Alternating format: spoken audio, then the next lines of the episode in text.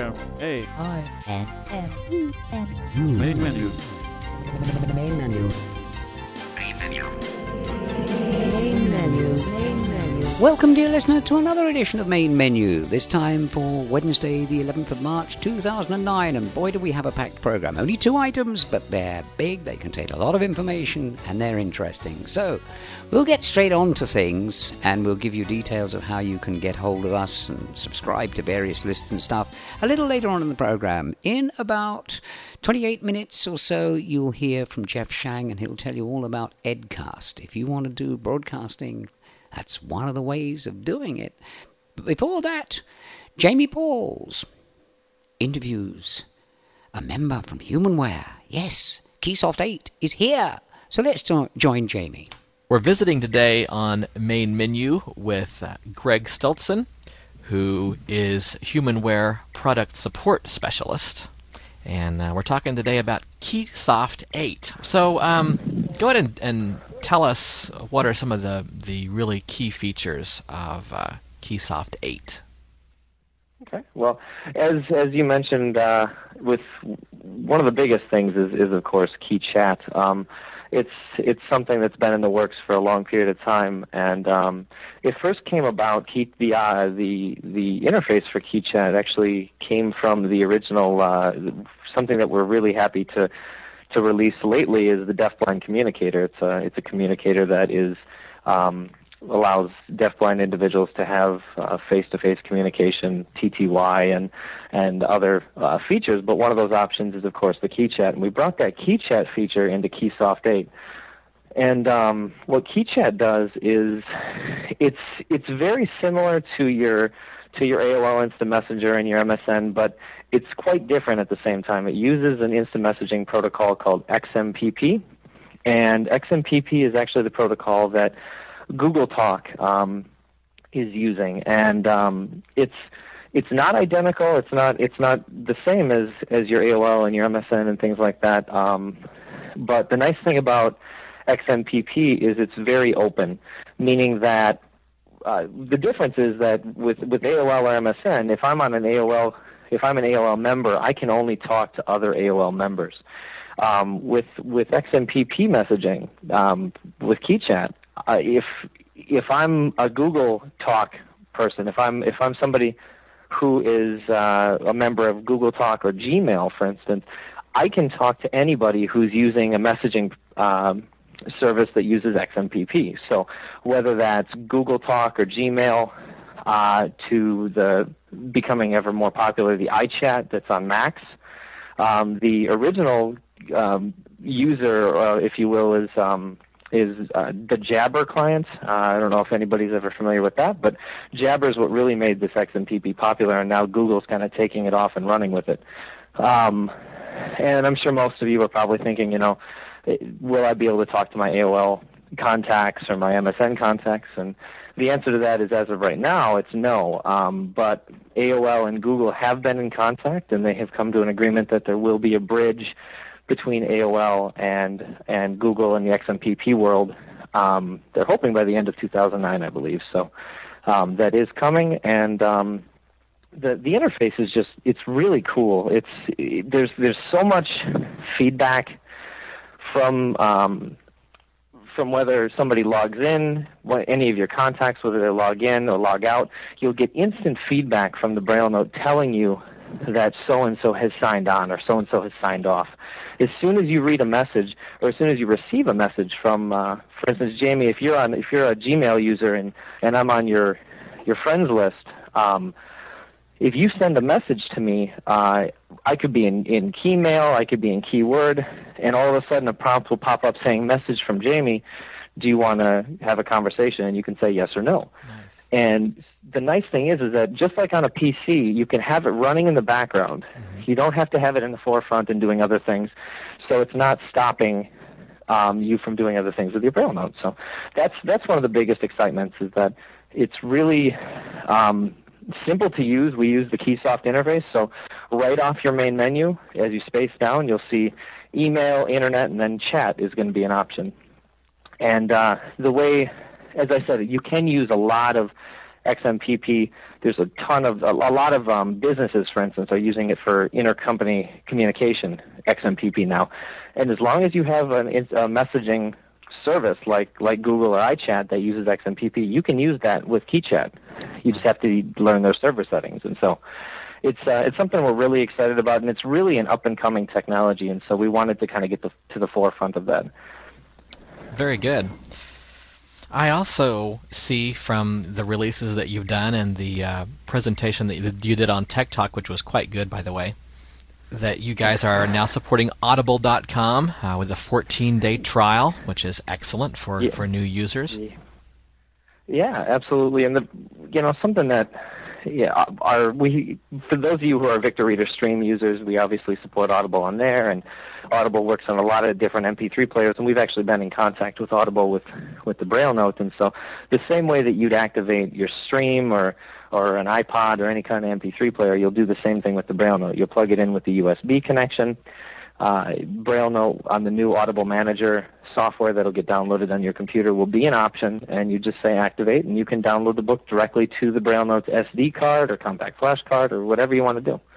Um, and then you, the nice thing is you'll use it in the book reader interface, which is excellent because you're already familiar with using the book reader with Bookshare and and your BRF files, so you can drop bookmarks in. You can you can type in notes um, in different spots. So you have all the same functionality, but you're getting a full audio uh, audio really high quality recording, and that's something that we haven't been able to to offer yet um, to the to the Braille Note users, and so it's it's really exciting. Another thing that we're kind of excited about is because the Braille Note is so widely used in in the um, education market, the Audible for Kids um, is uh, is a offspring kind of off off of Audible, and so students and, and younger children who are Braille Note users will be able to use this as well, and that's where we're kind of excited about it as well.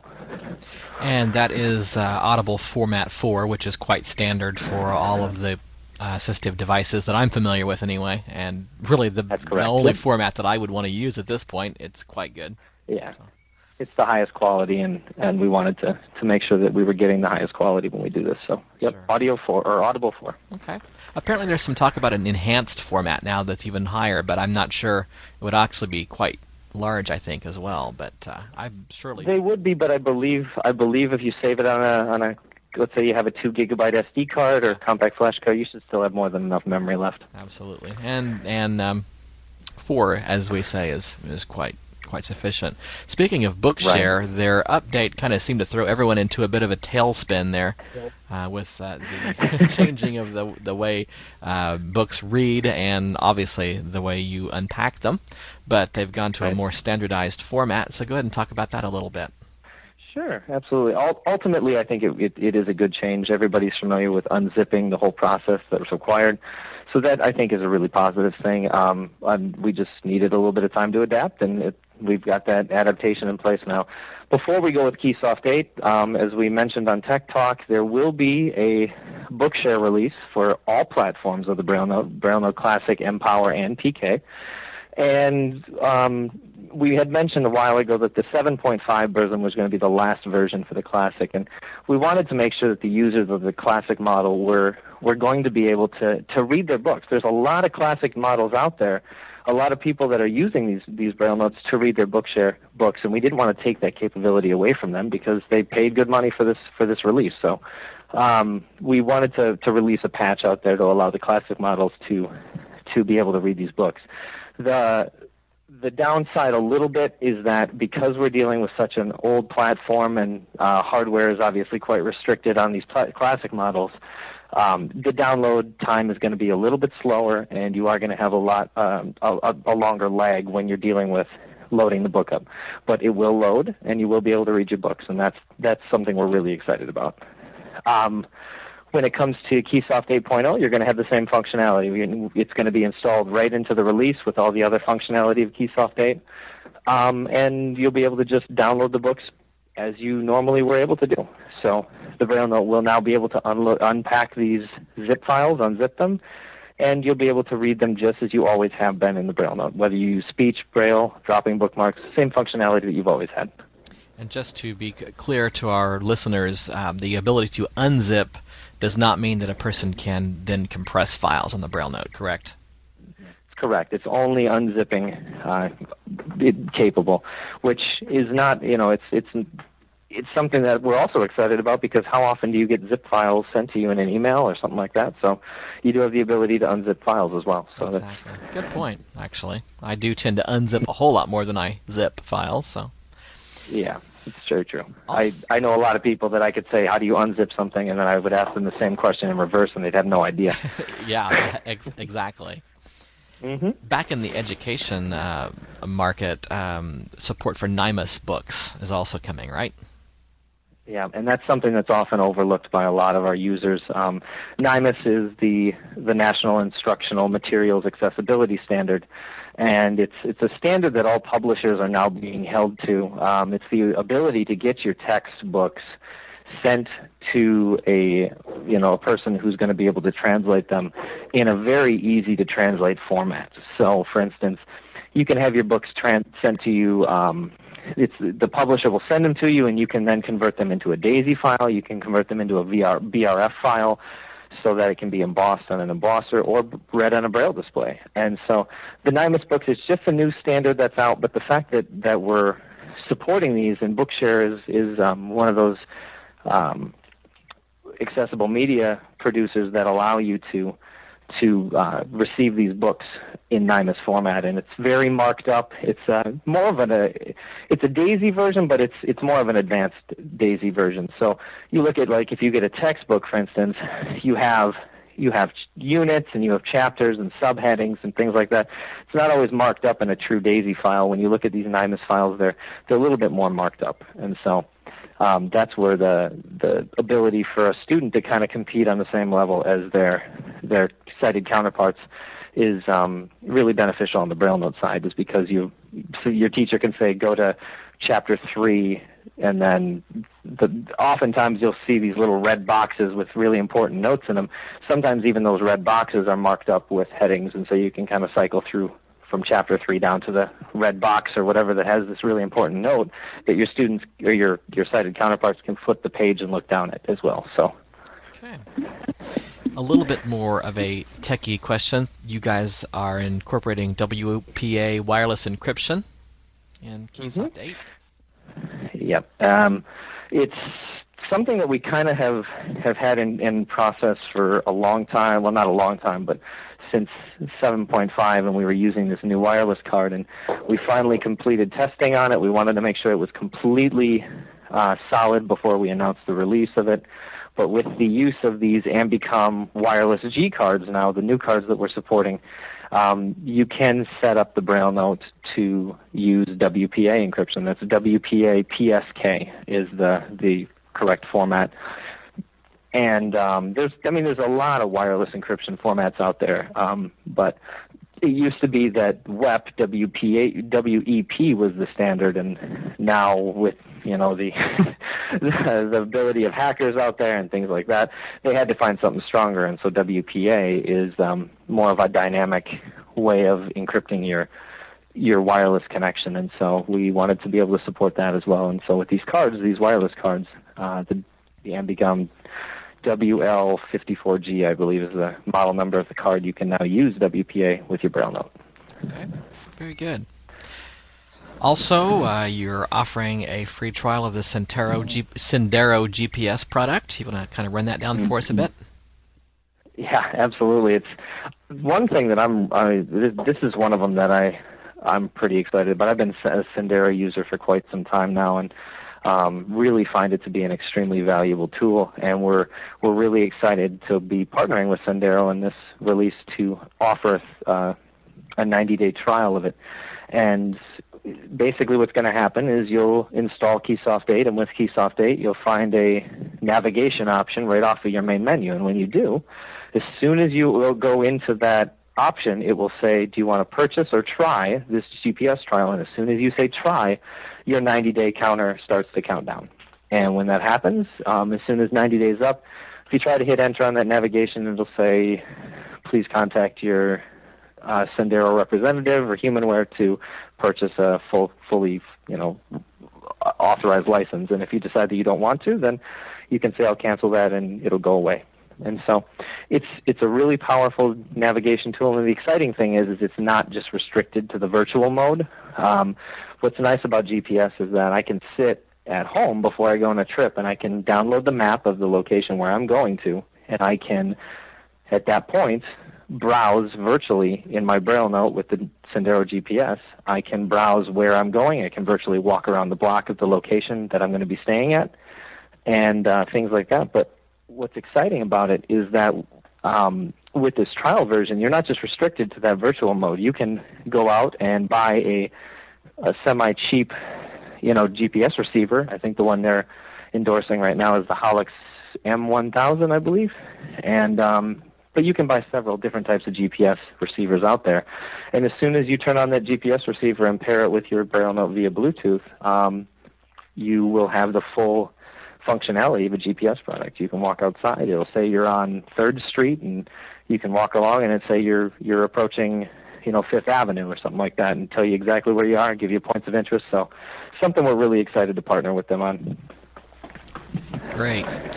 Those of us who are Victor Reader Stream users are absolutely addicted to NLS downloadable books, and what is the status of that at this time? As of right now, um, we we do not support NLS. Uh, um, it's we hear we hear the, the the customer base wanting NLS, and and um, as of right now, unfortunately, I can only tell you what's what's available. I know that that it's something that we have heard you guys on and we're looking into, but as of right now, um, I can only tell you what what's available in Keysoft 8. So, uh, NLS is is something that um, as you said, can be enjoyed on a Victor Reader stream, and um, we're we're really happy that that the stream is so portable and can offer that functionality. But as of right now, we're still looking into it on the Braille Note side of things. Fair enough. Now, I was really kind of struck by the discussion of the uh, printer support the other night on Tech Talk. Not only are you guys uh, supporting a wide range of HP printers, if I have that right, but mm-hmm. uh, also, I was really interested in the ability to save a keyword document to a JPEG file. Go ahead and run that down. Talk to us about that. This is the part that I'm most excited about. I, I spend a lot of time going around the country and, and doing presentations to school districts and to teachers. And one of the major gripes that I hear from teachers and students is, I, my student is great at writing their documents on the Braille note but I can't get them. I can't. I, they can send them to me in Word document, and I can print them out, but that's not independent for the students. And so, one of the biggest things that I'm excited about, the, the biggest thing of this this uh, release that gets overlooked by a lot of our techie users, is the ability to simply plug your Braille note into a printer and print something out. It sounds so simple, and yet with the constantly changing I mean, it seems like a printer comes out every week, doesn't it? I mean, so with with the constantly changing printers that come out weeks or months at a time, it it was very difficult for us to keep up with the drivers that they were using and things like that.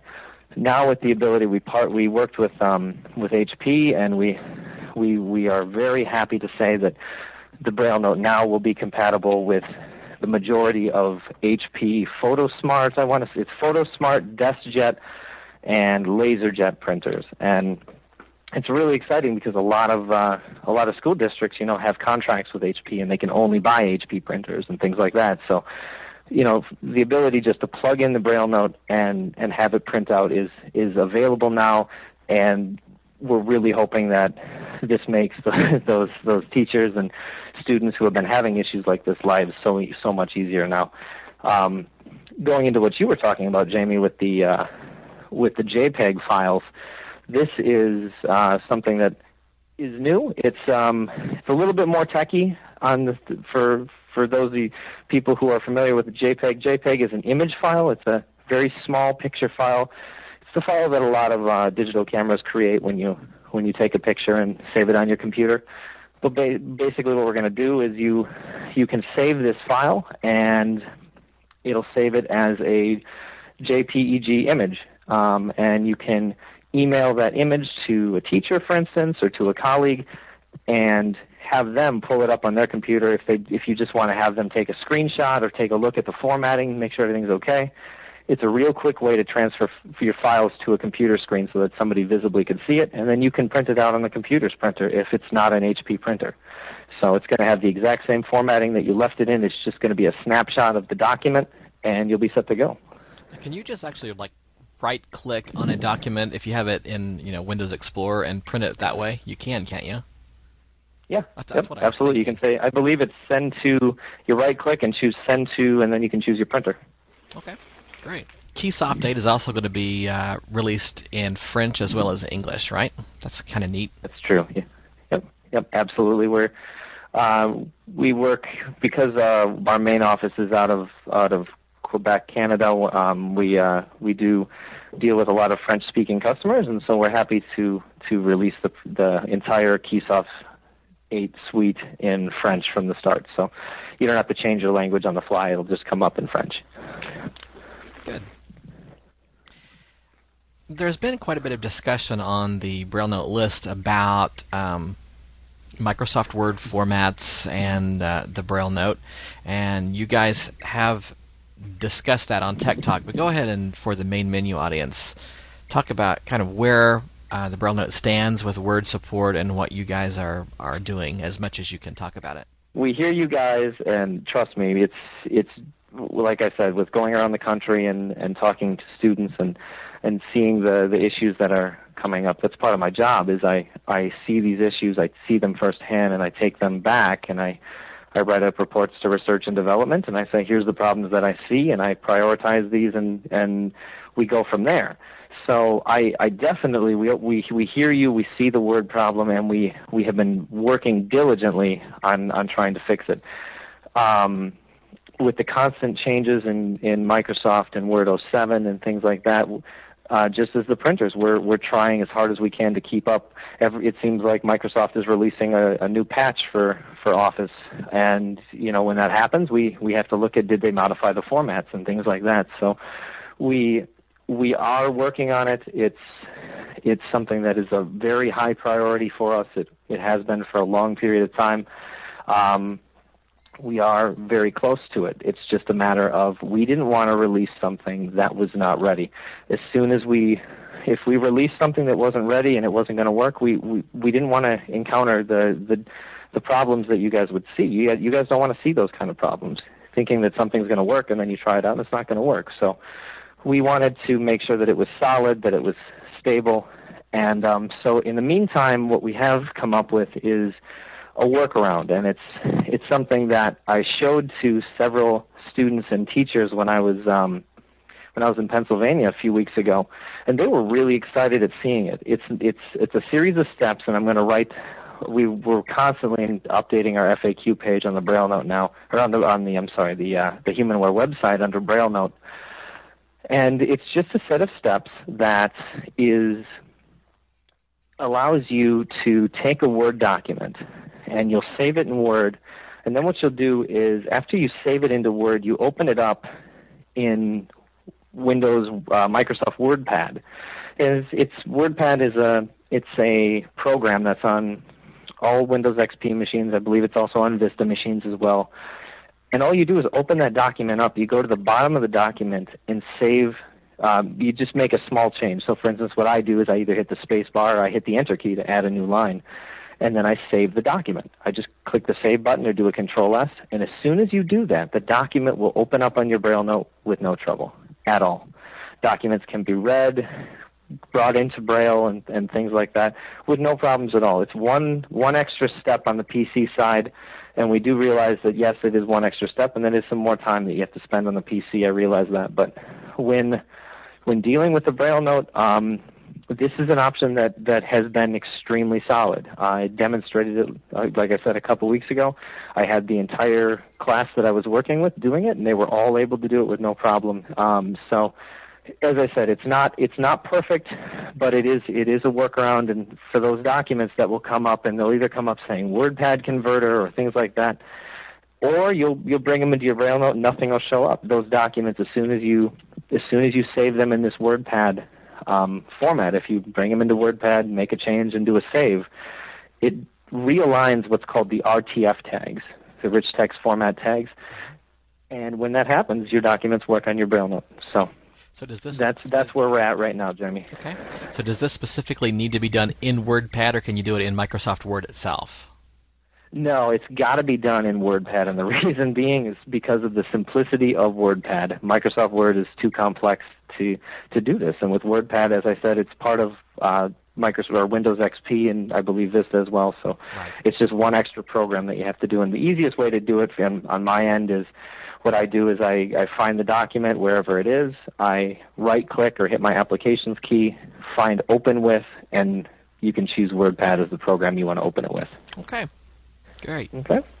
The only other thing that I forgot to mention that it's a small item, but probably not small for PK users, is the uh, inclusion of eloquence.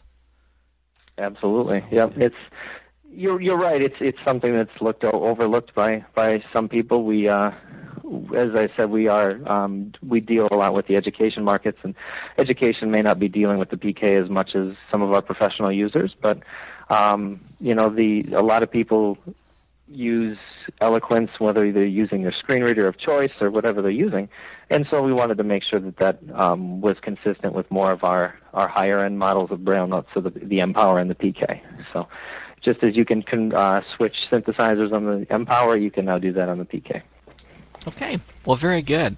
I certainly appreciate uh, your taking the time to visit with us. Is there anything that you'd like to mention that we haven't covered?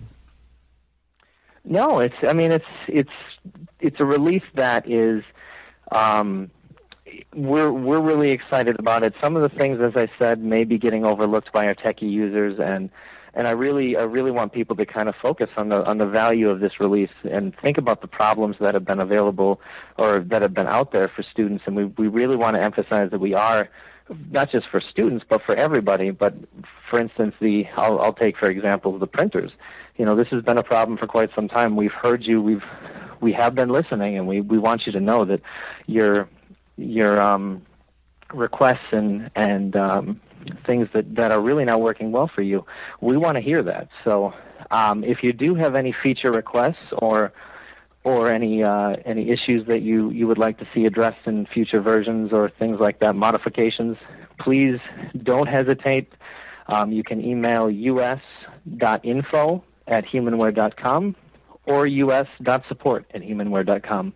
And we we take those requests very seriously. We forward them on to the appropriate departments, and um, you know they they get uh, prioritized just like everything else. So um, please do not don't hesitate to um, to to send us your feedback. Without your feedback, we don't we don't have a product. We don't we need to know exactly what what you guys need, and so um, please know that we are listening. There you are, that's Jamie Paul. And Humanware Keysoft 8. Go to humanware.com. You're listening to Main Menu on ACB Radio Mainstream. Let me quickly go through how you can get in touch with us. If you want to look at our website, it's mainmenu.acbradio.org, main menu being one word. If you want to email us, it's mainmenu at acbradio.org.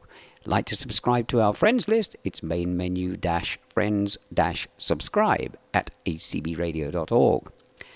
Now then, over the last few weeks, we have discussed various ways of playing music in Winamp and in Station Playlist.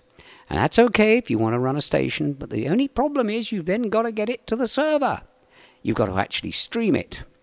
Jeff Shang now comes along and tells us about Edcast, which is a way of streaming your music to, well, might even be our server. So, Jeff, take it away. Hello, Jeff Shang here, and I'm this week demonstrating for you the Edcast streaming software for broadcasting to a Shoutcast or Icecast 2 compatible streaming server. I'm demonstrating Edcast because it is free and it is, um, in fact, open source.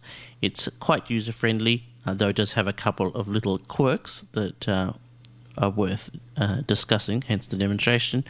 Um, and uh, it's also, in my opinion, superior to the Shoutcast DSP plugin um, and uh, worthwhile looking at for that alone. Edcast comes in three forms. It is available as a Winamp uh, DSP plugin. As I say, it can be used instead of the Shoutcast uh, DSP plugin. You can also get a version for it um, as a plugin for the foobar 2000 player, which I have not personally used. And there's also a standalone version, uh, which in itself is quite useful because if all you want to do is stream from the uh, line in of your sound card or whatever, something like that, um, then you don't need to have an instance of Winamp running just to do that. The installation process I won't go through, but it's pretty straightforward. There is one significant gotcha um, that you should be aware of.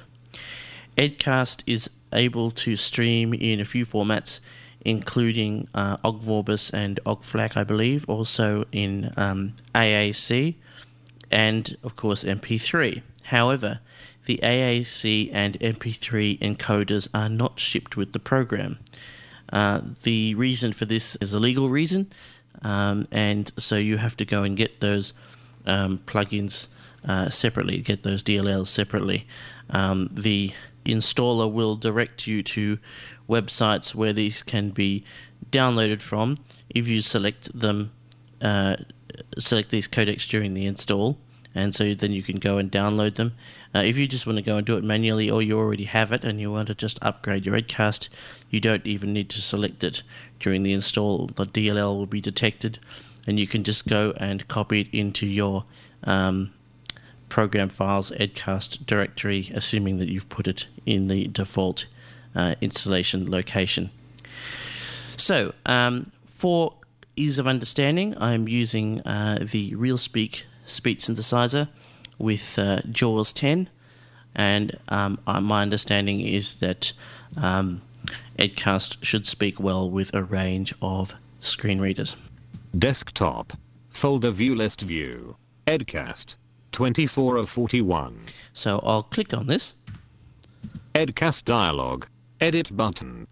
Okay, now that edit button there is f- to do with metadata, and um, for most people, you won't need or want even to fiddle with it. Um, it's an odd choice for it to land on, but that's where it uh, lands on. Metadata is basically title streaming. Um, if you're using standalone um, Edcast like I'm using, then um, you um, don't need to worry too much about that sort of thing unless you uh, manually. There, there is the ability to manually enter metadata in there if you particularly want to. Um, I should stress that I'm using the standalone version of Edcast here.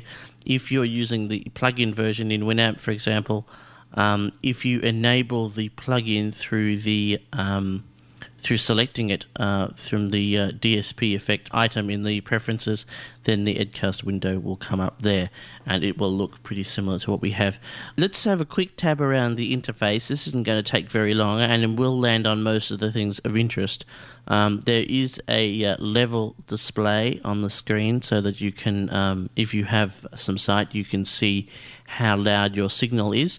Um, that's obviously not accessible to us um, and it's it's fairly um, non-obvious if you're tabbing around the display, um, but it is also there. And if you've got uh, low vision, you may be able to make some use of that. So I'm still on this edit button. Edit button.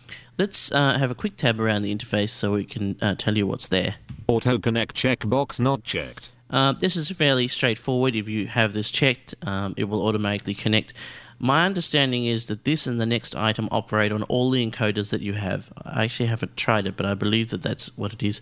So I don't personally use it because, um, well, first of all, you don't want to necessarily automatically connect, and also we have a number of encoders here, um, and we wouldn't want them all connected at once. And in fact, we couldn't have them all connected at once. So I don't particularly recommend use of this checkbox.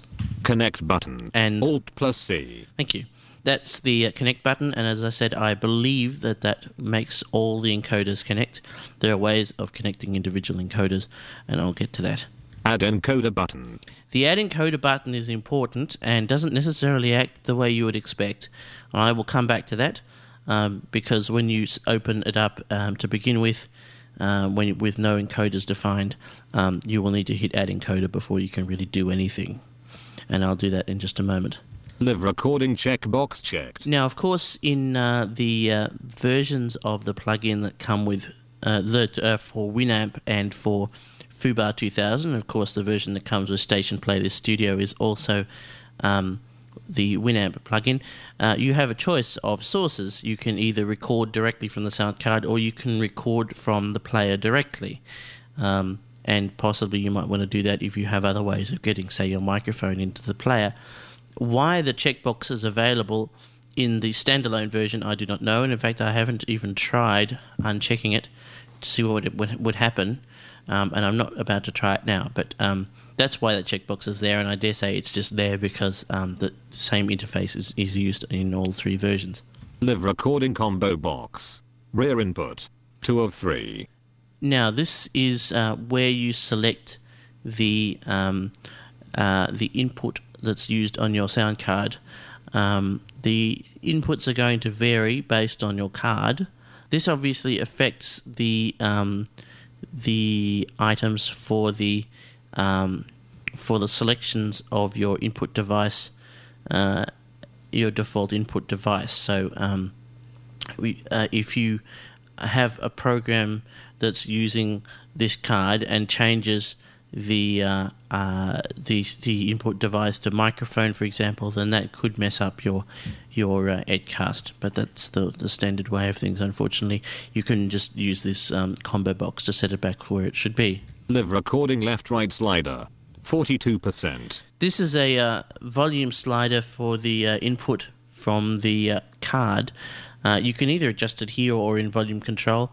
Um, this one is just being provided here as a, a point of convenience, uh, but it does affect the same thing. It affects the um, uh, the the Windows control, which controls how much signal it picks up from your sound card. List 1 list view. MP3 colon 128 kbps slash 44100 hertz slash stereo disconnected. 1 of 10. Okay, these are the encoders, and I'll come back to this in just a moment. Um, I'll just continue around the inter- interface for the moment. Metadata read only edit. Uh, this is where it uh, de- shows the metadata that's being sent. Of course, if you're um, using a plugin uh, version of Edcast, then it'll get metadata from your player. Live recording combo box. Sound maximum HD audio. 2 of 3. Okay, this is actually saying sound maximum. It's actually sound max. Um, that's just one of these speech quirks, uh, and that's the particular card that we're using. Um, I have three cards connected to this machine, so it has three cards here. I believe, I haven't double checked, but I do believe that um, changing this will actually change the default uh, device, default recording device under Windows, which I find a bit of an annoyance because um, if that is so, then uh, then that would mean that you couldn't have two instances of Edcast running recording from different cards, which is something you might want to do if you need to send multiple streams of different sources to various places.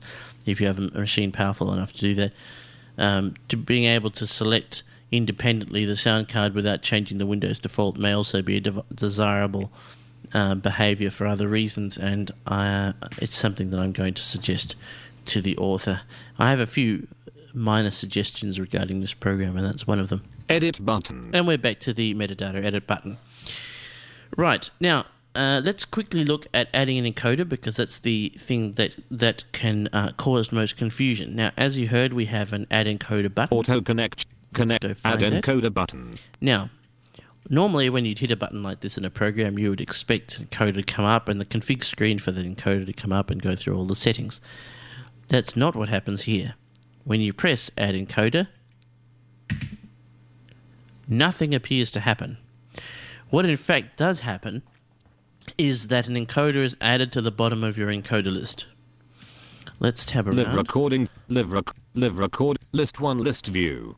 MP3 colon 128 kbps slash 44100 hertz slash stereo disconnected.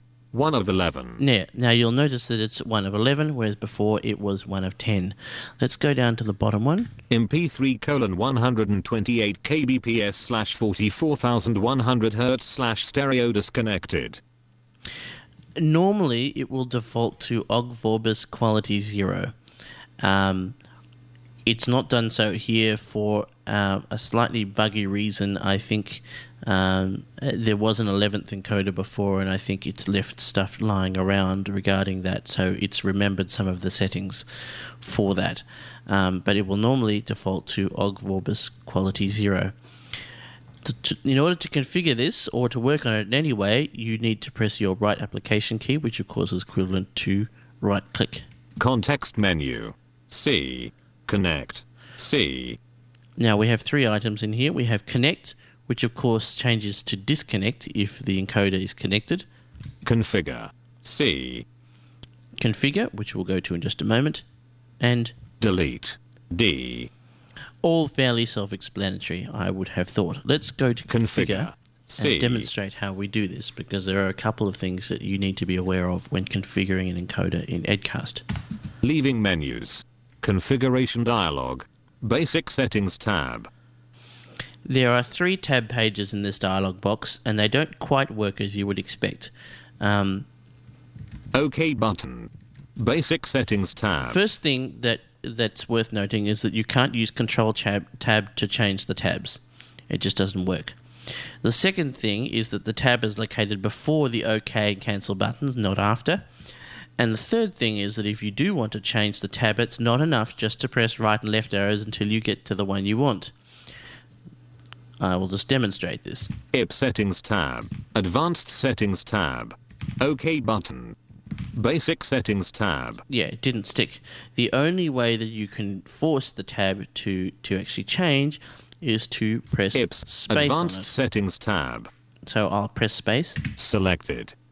And that um, that will change the actually make the change stick. That's no great deal, however.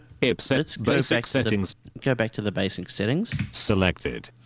and let's tab around. OK button. Cancel button. General settings edit. 128. Now, the thing about Edcast is that the prompts don't speak as well as they could do. Um, so, a bit of investigation with the screen review facility in your um, screen reader may prove helpful. But it is fairly straightforward, really, because the defaults make a fair amount of sense. Now, in the usual configuration, uh, as I say, the default configuration is set to OGG Vorbis, which um, um, I will get to when we get around to it in just a moment. So the first field that comes up when it's on OGG Vorbis is that it defaults to the quality field rather than the bitrate field. It changes to bitrate if you change it to MP3 or if you tell OGG Vorbis to use bitrate rather than quality. However, in MP3 mode, it defaults to 128 kbps, 44.1 kilohertz stereo, and uh, that's what we have here. So um, this is the bit rate here, and as I say, under OGG Vorbis, it, it would be quality. So um, you would normally come across a, a box with zero in it here, but because we have this configured for MP3 already, it's saying 128. General settings edit. 44,100. That's the sample rate, uh, and these are just straight edit boxes. I guess in theory you could type in any old sample rate you want, and I guess whether it can use it or not might depend a bit on your encoder and possibly your sound card. General settings edit. 2.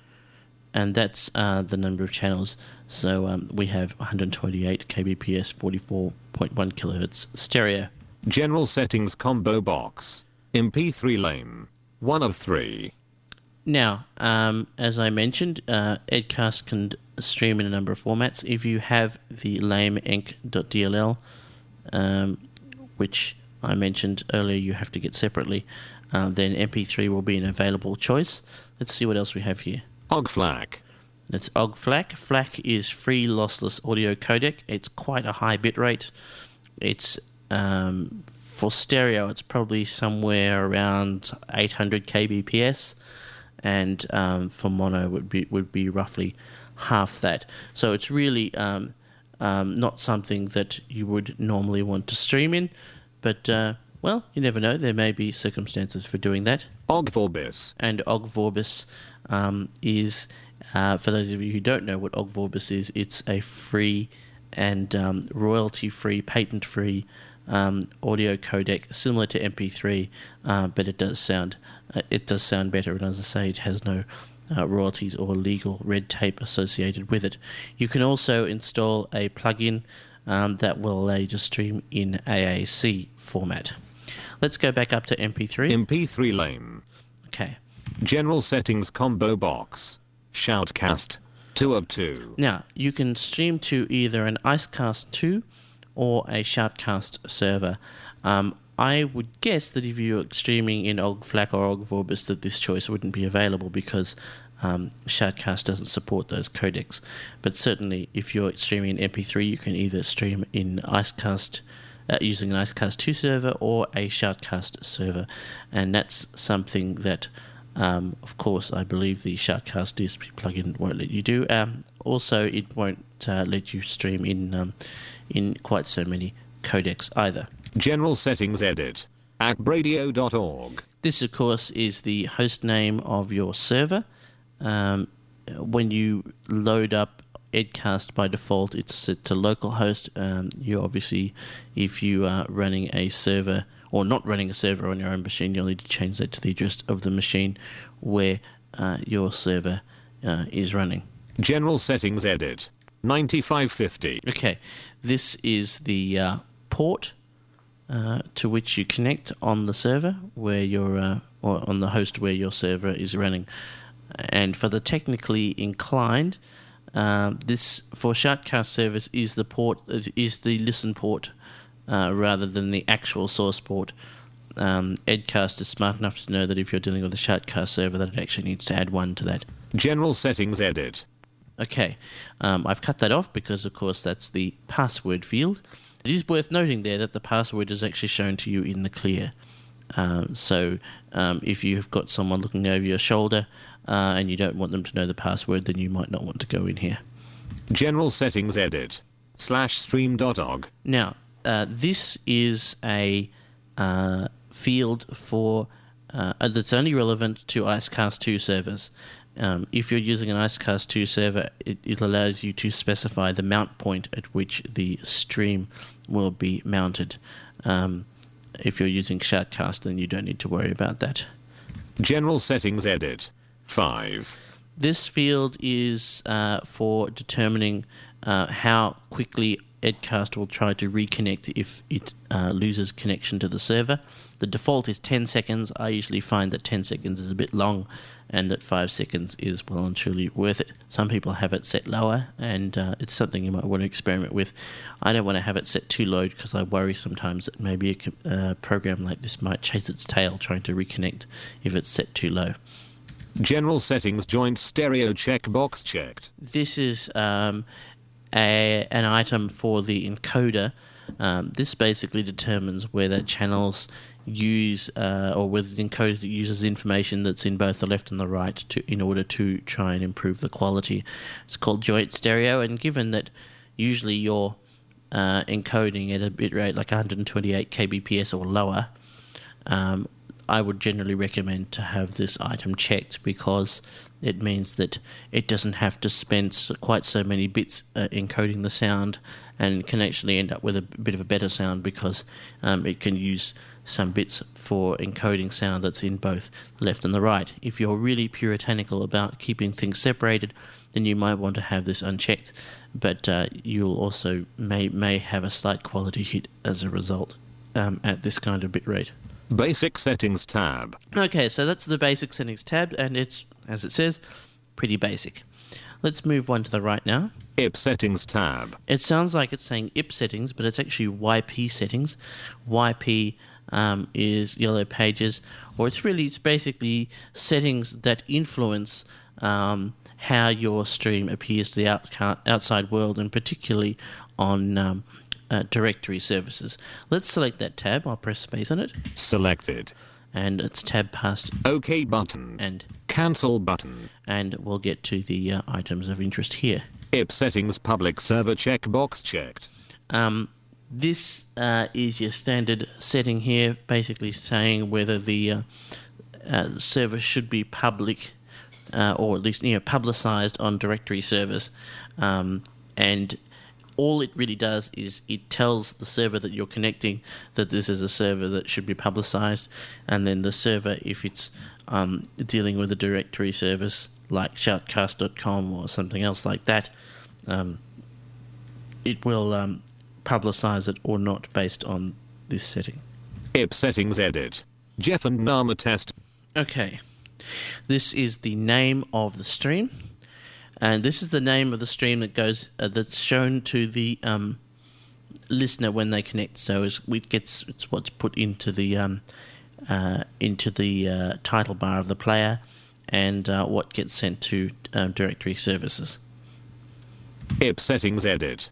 ACBRI test. Okay. This is called the description field. Um, in terms of um, directory services and things like that, only Icecast 2 actually uses this field. Um, you can put in a more verbose description of your stream, etc.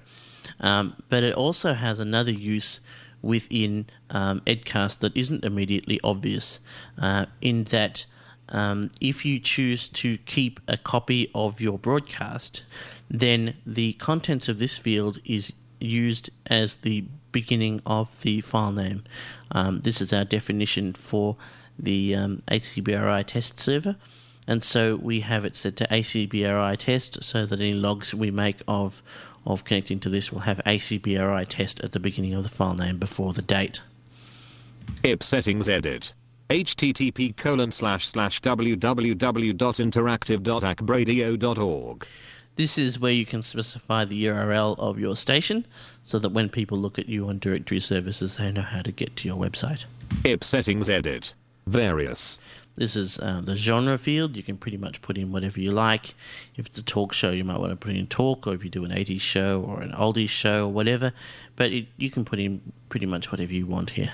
IP settings IC edit. Now, the rest of the fields here are fields that are offered in um, the uh, Shoutcast uh, compatible mode. There's things like ICQ channel.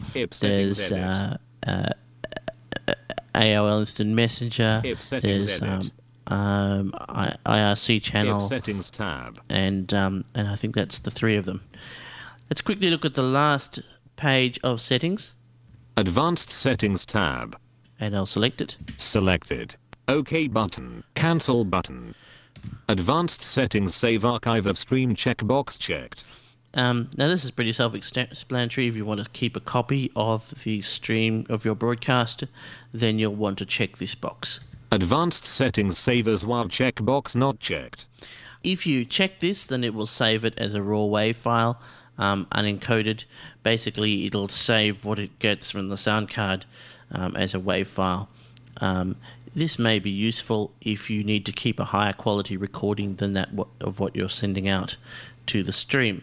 Um, I also suspect, but I'm not 100% sure, that if you have any breakup on the stream, it won't be reflected um, in this recording if it's in WAV. If you have this unchecked, it will save in the format that is sent to the stream, and any breakup, whatever that causes data not to be sent uh, to the server, uh, will be. Um, that skippage will also be reflected in your log, so something you may want to have a think about. Advanced settings edit. D colon backslash acbri backslash logs. Okay, this is uh, the path where your uh, archive file will be stored, and so you can hear we've got them here on d colon backslash acbri backslash logs, and this is going to be very much dependent on where you want them to be on your system. A couple of things to say about this. The first is that there is no browse button, so you have to type it in. Sorry about that. Maybe there ought to be one, but there isn't. The second thing to say is that if you type it in wrong, the program will just silently fail to log. It doesn't complain, it just doesn't work. So, um, if you're setting up an encoder for the first time, it may be worthwhile doing a little test uh, to make sure that you're actually getting a copy of your log. Because if it's something that you want to keep and you have it wrong, you'll just lose it. And that's it, and there's nothing you can do. Advanced settings edit. 2. Okay, um, the rest of this dialogue is not going to be that important to most people. Um, Edcast keeps a textual log of what it's doing, um, and uh, these fields relate to that. This first field says how much detail um, it should log. It's a log level. Exactly how this works, I'm not 100% sure. My understanding is the higher the number, the um, more information it logs. Two is the default value. Advanced settings edit. Backslash edcast standalone underline 3. Um, this is uh, the uh, again just to uh, information on how to to generate the file name for the log, Advanced settings tab. and that's it. We're back to uh, the tabs and the OK, OK button. I Cancel button. I don't particularly want to change anything in here, so uh, just in case I accidentally did, hit Edcast dialog. Uh, the, the, th- the one thing that is unfortunate about this, and it's another enhancement that I intend to suggest, is that um, you can't name these encoders. So we have a, uh, a consequence here where we have 10 encoders that we regularly use, and um, all but one of them are, are 128 kbps, 44.1 kilohertz stereo. So it is a little bit of a mental exercise sometimes excuse me, for us to remember which is the correct one. And occasionally we have actually connected with the wrong one. Sometimes I actually, uh, if I'm not 100% sure if I've got the right one, I'll actually right click, go to configure, go to the YP page, and double check what I've got in the title just to be sure that I'm connecting with the right one. To connect, it's pretty straightforward. You just right click. Context menu. C. Connect. Let's, C. let's just quickly uh, connect. Leaving menus. List 1 list view. MP3 colon 128 kbps slash 44100 hertz slash stereo socket connected. 3 of 11. Okay, and you'll see um, um, in this list view, in addition to all of the details regarding the encoder settings, you'll also be able to see whether it's connected and the bitrate of the stream. And I'm looking at it on the Braille display, and I can actually see that the bitrate is nowhere near 128. I'm glad I'm not going to be doing a broadcast right now. Uh, to disconnect is just as easy. You uh, uh, right click again, Context menu. D. Disconnect. D. and you just click on it. Leaving menus. List 1 list view. MP3 colon 128 kbps slash 44100 hertz slash stereo disconnected. And it's pretty straightforward. You can have as many of these connected or disconnected at a time as you want. Deleting an encoder is pretty straightforward. Um, as I said earlier, you just right click and uh, select the delete encoder from there, and it will uh, disappear. It's a nice little program. It works fairly well most of the time. There are a couple of uh, little buggy things with- that I've noticed. Um, one of them is that it doesn't seem to handle more than 10 encoders properly. Um, as uh, we kind of realized before, you can kind of resurrect one that was already deleted, um, and also having more than um, 10 encoders can induce crashes.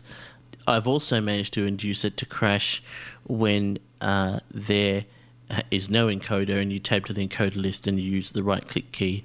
Um, that's induced a crash as well. I don't know whether that's um, uh, crashing on the latest uh, version, uh, but I certainly have managed to get it to do that in the past. That's it. It's a pretty straightforward little program. If you want to uh, download it, take a look at it, try it out, you can find it at www.oddsock.org. That's www.oddsock.org. And uh, the program is uh, free and open source, so uh, it's yours for the taking. This has been Jeff Shang reviewing Edcast for Main Menu. And that's it for main menu this week. We're rapidly running out of time. I don't want Byron to boot me out the door, so we're gone. Main menu next week. Stay tuned to ACB Radio Mainstream, where your listening is our business. Bye.